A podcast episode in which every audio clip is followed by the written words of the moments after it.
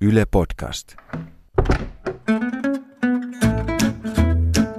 Mä oon pohtinut semmoista, että nykyään kun yhteiskuntaluokat ja sivistys tai maku ei välttämättä enää kulje käsikädessä. Siivoojalla voi olla laajat tiedot vaikka modernista taidemusiikista tai ää, pääjohtaja käy mielellään ehkä punkkeikoilla tai kuuntelee popedaa. Sillä ei oikeastaan niin hirveästi eroa. Tämä Pietari K. kävi täällä, kirjallisuuspodcast. Ja tänään pohditaan sitä, että olisiko luokka nousu vielä mahdollinen 2000-luvun Suomessa. Mä oon Pietari Kylmälä.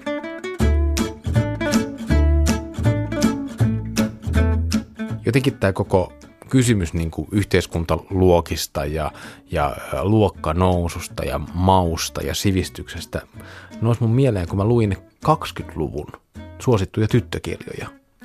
Ja nämä kaksi tyttökirjaa, mitä mulla on nyt mielessä, eli Annis Vaanin kirja Pikkupappilassa ja Hilja Valtosen romaani Nuoren opettajattaren varaventtiili, niin ne leikkii niin luokkayhteiskunnan rooleilla ja muistuttaa tosi paljon semmoista, niin kuin semmoista 2000-luvun niin kuin nykyajan sosiaalista roolileikkiä.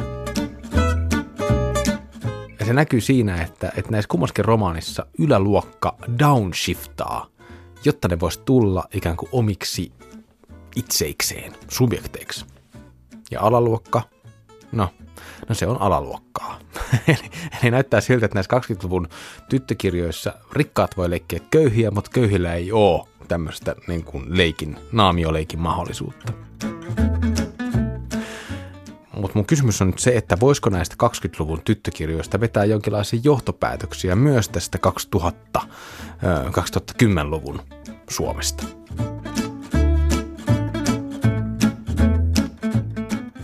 Tämmöisistä luokkaretkiseikkailuista 2000-luvulla, ikään kuin kertomuksista liikkumisesta yhteiskuntaluokasta toiseen. Mulle tulee mieleen ainoastaan kaksi juttua, nimittäin Johanna Vuoksenmaan elokuva Nousukausi vuodelta 2003 ja sitten Teppo Airaksi se ohjaama Downshiftaajat televisiosarja vuodelta 2016. Ja näissä kummaskin downshiftauskertomuksessa hyväosaiset henkilöt, joutuu hyppäämään ikään kuin joko, joko omasta halustaan tai sitten haluamattaan, tästä halusta huolimatta, joutuu hyppäämään alempaa yhteiskuntaluokkaa, mutta lähiö ja alkaa ikään kuin duunareiksi tai ainakin esittää duunareita. Sitten kun mä katson niin kuin tätä 2000-luvun tämmöistä niin downshiftauskeskustelua, niin, niin mulle tulee semmoinen outo, outo olo, että, että onko meidän niin kuin kollektiivisessa yhteiskunnallisessa mielikuvituksessa jotain, joka viettää alaspäin. Siis jotenkin sladittaa niin kuin rikkaudesta kohti köyhyyttä, menestyksestä ikään kuin tappioon. Ja mun mielestä downshiftaaminen on hyvin vakava asia. Et sillähän tarkoitetaan yleensä tämmöistä leppoistamista ja semmoista elämänasennetta, jonka tarkoituksena on parantaa elämänlaatua. Mutta todellisuudessa downshiftaaminen tarkoittaa myös sitä, että keskiluokan on, on nykyään helpompi tavoitella vaikka pienempää palkkaa ja henkisiä arvoja kuin sitä ö, konkreettista palkankorotusta. Että nämä kulttuurituotteet, jotka kertoo leppoistamisesta, televisio-ohjelmat ja muut, ne kertoo myös ihan konkreettisesti myös luokkalaskusta, siis mahdollisuudesta pudota pois keskiluokasta. No nämä kaksi taideteosta on aika, aika suppea otanta, mutta se oli mun mielestä mielenkiintoista, että ne muistuttaa sitten jo, jollain syvällisellä tavalla just näitä 20-luvun tyttökirjoja.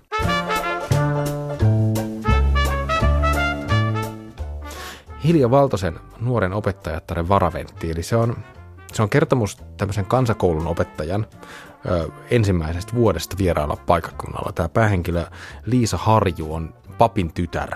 Siis ihminen, joka on liikkunut ikään kuin paremmissa, paremmissa piireissä, paremmissa maaseutupiireissä koko elämänsä ja selvästikin paremmassa yhteiskunnallisessa asemassa kuin kansakoulun opettajattaret yleensä, mutta silti se on valinnut tämän kansakoulun opettajattaren ammatin, koska se pitää sitä työtä ikään kuin semmoisena välttämättömänä askelmana kohti itsenäisempää elämää.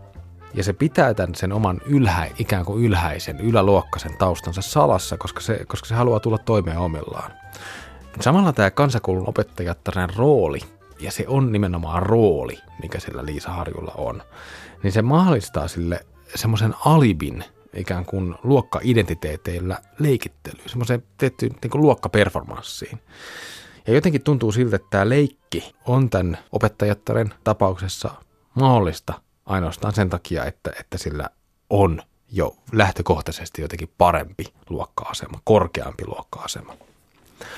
No kun verrataan tätä päähenkilö Liisa Harjua sen kollegaa Rauha Tuomikoskeen. Tämä Rauha Tuomikoski on köyhän suutarin tytär, semmoinen työväenluokkainen ja, ja, ja ikään kuin vaikka se on opettaja, niin, niin siitä huolimatta se Liisa Harju pitää tätä Rauha Tuomikoskea sivistymättömänä moukkana. Tällä Rauha Tuomikoskelle se luokkanousu on hyvin semmoinen totinen asia. Siinä ei ole niin tippaakaan leikkiä. Se ei, se ei tarjoa mahdollisuutta minkäänlaiseen leikittelyyn. Liisa Harju oikeastaan käyttää opettajuutta hyväkseen saavuttaakseen korkeampia päämääriä. Ja tietysti nämä korkeammat päämäärät, ne on vähän semmoisia niin Kosmopolitan lehden henkisiä päämääriä, eli, eli, eli se Liisa Harju haluaa oikeastaan parempiin naimisiin, hyvin naimisiin loppujen lopuksi. No mutta tästä huolimatta Liisa Harju tavoittelee samalla ikään kuin uudenlaista yksilöllisyyttä. Se haluaa jättää sen oman menneisyytensä papin tyttärenä ja se haluaa tukeutua ainoastaan tähän niin kuin ammattiinsa yhteiskunnallisena roolina. Ja se uusi yksilöllisyys on sellaista, jossa se uralla ja elämässä eteneminen ei ole ikään kuin riippuvaista isän nimestä ja isän omaisuudesta. Eli se naamioituminen tässä Liisa Harjun tapauksessa, se liittyy siis ikään kuin naamioituminen siihen ö, alempaan luokkaidentiteettiin, niin se liittyy yhteiskunnan vaatimuksista vapautumiseen. Ja tässä niin kuin varhaisessa downshiftauskertomuksessa sen päämääränä on yksilöllisyys. Tämä on aika kiinnostava, ö, kiinnostava kuvio jotenkin ja aika, aika monimutkainenkin. Ja siinä, siinä näkyy aika selvästi semmoinen niin perusmoderni ö, yhteiskuntadynamiikka. Eli, eli kohti yksilöllisyyttä, pois, pois niin perinteistä ja, ja semmoisesta perinteen raskaudesta – mutta sitten tosi mielenkiintoisesti tämä Liisa Harjo joutuu ikään kuin ottamaan vauhtia ö, vähän kauempaa, niin kuin pudottautumalla pelkälle, no, pelkälle huonolle kansakouluopettajattaren palkalle ja, ja, ja siihen niin kuin alempaan luokka-asemaan, jotta se voisi saavuttaa kaiken sen hienon, mitä se oikeasti haluaa elämästään.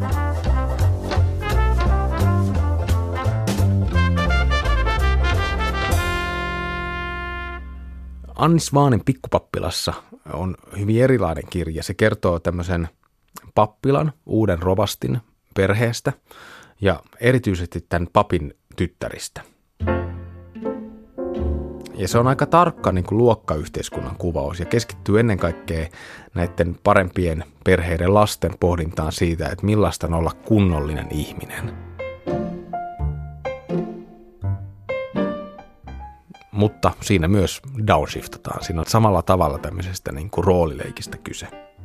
Tässä Pikkupappilassa romaanissa siinä on semmoinen jakso, jossa tämmöinen Ulrik Schöring niminen läheisen kartanon niin köyhtynyt periä palaa kotiin tähän kylään sen Amerikan matkalta.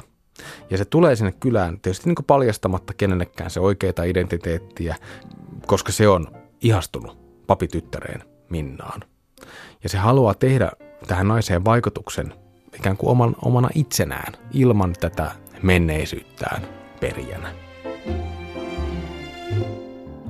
Ja tässä tämä roolileikki on taas ikään kuin omaksi itsekseen tulemista, samoin kuin Valtosen kotiopettajattaren varaventtiilissä. Ja tämä varansa menettänyt kartanon perijä, Ulrik, se kykenee myös tähän roolileikkiä ain, oikeastaan ainoastaan sen takia, että sillä on niin kuin tarpeeksi semmoista sen sukuyhteyden mukanaan tuomaan niin kuin sosiaalista kompetenssia. Et jos, jos tehdään vaikka tämmöinen ajatusleikki, että, että ajatellaan, että, että tämä roolileikki tai, tai ikään kuin roolihuijaus toteutuisi toisinpäin, eli yläluokkaiseksi luultu paljastuisikin sitten oikeasti köyhäksi ö, ja sivistymättömäksi, tämmöiseksi niin kuin rooleilla hassuttelijaksi, niin kenen puolella lukijan sympatia tuolla olisi ja mitä, mitä tapahtuisi sillä romantiikalle. Et ainakin 20-lukulaisessa niin kirjallisessa maailmassa tämä romantiikkahan siis tuhoutuisi. Että jos lukee vaikka, vaikka, kannattaa lukea vaikka Maiju Lassilan romaani Kuolleista herännyt. vuodelta 1916 ja katsoa, mitä rikkaaksi tekeytyminen tarkoittaa ton ajan Suomessa. Se on mielenkiintoinen. Se johtaa siis, siis se on myös karnevalistinen, se johtaa moninkertaiseen kuolemaan ja roolien, kaikkien yhteiskunnallisten roolien kertakaikkiseen niin kuin sekoittumiseen.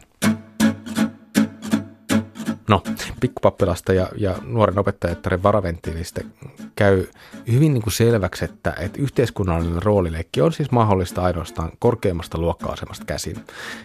Tämä roolileikki mahdollistaa niin kuin esittäjilleen, niin kuin leikkijöilleen, vapauden synnynnäisistä ja, ja perinteen tuomista pakoista. Ja alhaisemmassa yhteiskunnallisessa asemassa oleville tällaista mahdollisuutta ei ole.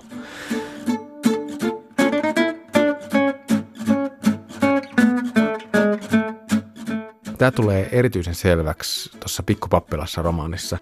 Siinä on tämmöinen toinen jakso, missä läheisen Sarvimäen kartanon, täällä on näitä kartanoita aika paljon, Sarvimäen kartanon nuori paroni pestautuu rengeksi tähän pikkupappilaan. Siis ne luulee, että se on joku tämmöinen ryysyläis poika, joku kiertolainen, mutta oikeasti se onkin vaan tämmöinen yläluokkainen, vähän hemmoteltu poika, joka, joka on karannut kotoa. Se haluaa siis lomaa omasta omat kotiopettajattariltaan tai jotain tämmöistä näin.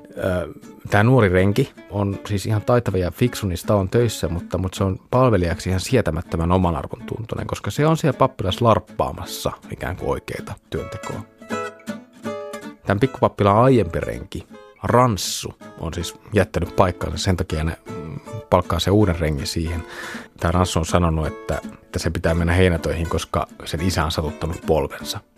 Tämä on tietenkin vaan tekosyy, koska oikeasti sitä niin kuin köyhän torpan poikaa yksinkertaisesti vaan tarvitaan siellä kotona sadonkorjuapuna.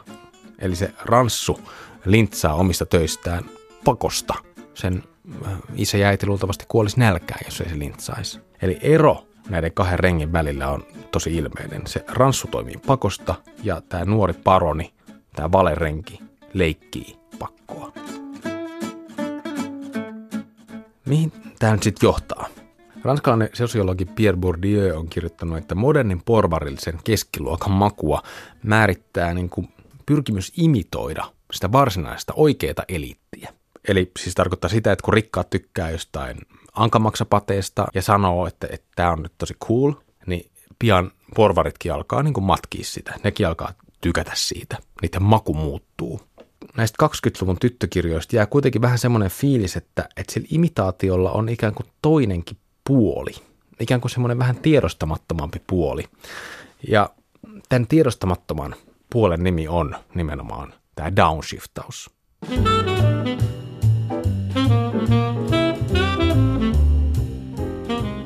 Eli kysymys on siinä, että mistä tämä vietti niin tekeytyä köyhäksi oikein kumpuaa.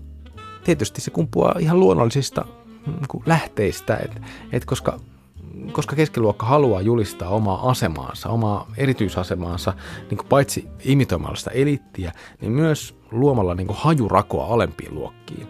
Ja mikä onkaan niin parempi tapa luoda sitä hajurakoa kuin naamioitua köyhäksi – ja lopulta tietysti laskea se naamio ja julistaa, että, ei, mä en olekaan köyhä, että mä oon leikkinyt tämän koko ajan. Ja nyt mä voin ikään kuin palata omien etuoikeuksieni piiriin, takas imitoimaan sitä eliittiä. Eli nykyajan porvari ei ikään kuin pelkästään ö, pyri esiintymään aatelismiehenä, niin kuin siinä Molierin klassisessa näytelmässä, vaan sen kannattaa myös osoittaa semmoista niin kuin yhteiskunnallista laaja-alaisuutta samastumalla joskus myös siihen köyhän ja kirjaleisen asemaan ja palaamalla tietysti sieltä sitten takaisin. Tämä on ihan jatkuvaa tämä roolileikki.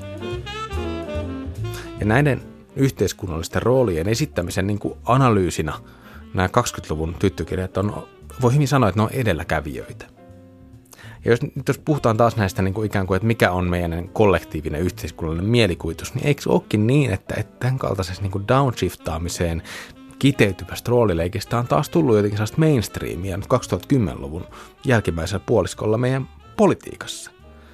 Jos ajatellaan vaikka koulutusleikkauksia, niin sivistyksestä leikkaaminen on ikään kuin koko yhteiskunnan tasolla tapahtuvaa downshiftausta – niihin leikkauksiin liittyy semmoinen alitajuinen toive siitä, että, että luopumalla osasta, vaikka meidän koulutusjärjestelmää, me voidaan pysäyttää koko valtion velka, velkaantuminen ja tulla taas omiksi itseiksemme.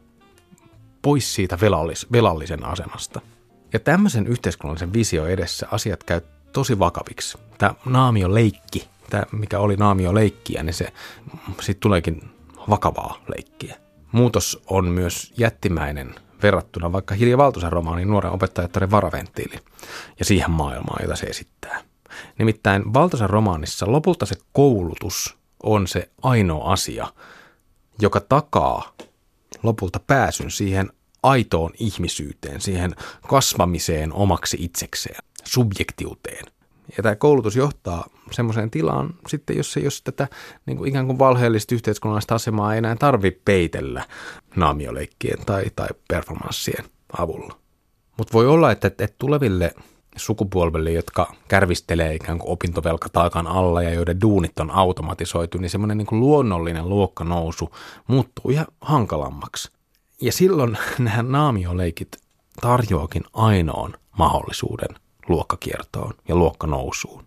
Ja tämä on se hyvin niin kuin kyyninen visio, jonka mä luen kaikista nykypäivän näistä downshiftauskertomuksista. Ja tässäpäkin paasaa siis koulutuksen tärkeydestä, vaikka ei ole edes yliopistotutkintoa. Siis tämä on ihan pelkkää tämmöistä naamioleikkiä. Ja tietysti niin kuin naamioleikin mukana tulee aina se alituinen pelko siitä, että paljastuu. Että se naamio jotenkin valahtaa kasvoilta. No, ehkä tämmöisenä niin kuin pienenä niin kuin pehmentävänä ehdotuksena voisi olla ihan järkevää, että, että, että, että mikäli suomalaiset koulutukset vielä leikataan, niin, niin koulun ja opintosuunnitelmiin pitäisi ainakin lisätä tämmöisiä ilmaisutaitoaineita ja, ja draaman opetusta, koska voi olla, että, että naamioleikit uhkaa muuttuu yhä, yhä tot, totisemmiksi ja näitä taitoja todella tarvitaan.